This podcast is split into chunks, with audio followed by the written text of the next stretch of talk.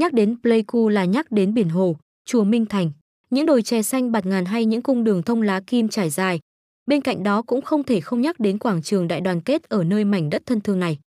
Tin tức Gia Lai giới thiệu đến bạn một không gian tôn vinh và được mệnh danh là trái tim của Gia Lai đã khiến hàng nghìn du khách phải nhớ nhung và tự hào.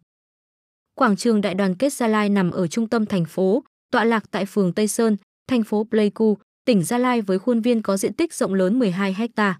Với tượng Bác Hồ cao ước chừng khoảng 10,8 m, được dựng đứng trên bệ bê tông ốp đá xanh cao 4,5 m, trọng lượng ước chừng khoảng 16 tấn. Tượng được đúc bằng đồng nguyên chất, khung xương được làm bằng thép không gì chắc chắn, là tượng Chủ tịch Hồ Chí Minh lớn nhất Việt Nam và dĩ nhiên cũng lớn nhất thế giới. Buổi lễ khánh thành bức tượng ngày 9 tháng 12 năm 2012 được diễn ra trong không khí trang trọng, tự hào của người dân Pleiku. Hình ảnh của bức tượng này thể hiện sự uy nghiêm của người nhưng cũng thật giản dị, gần gũi và thật quen thuộc.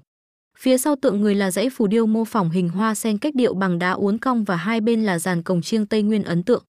Phía trước có các ô cỏ xanh ngút ngàn xen kẽ với đá granite tạo thành con đường dạo bộ cho mọi người với cột cờ cao 25 mét luôn bay phấp phới tự do trên bầu trời Việt Nam.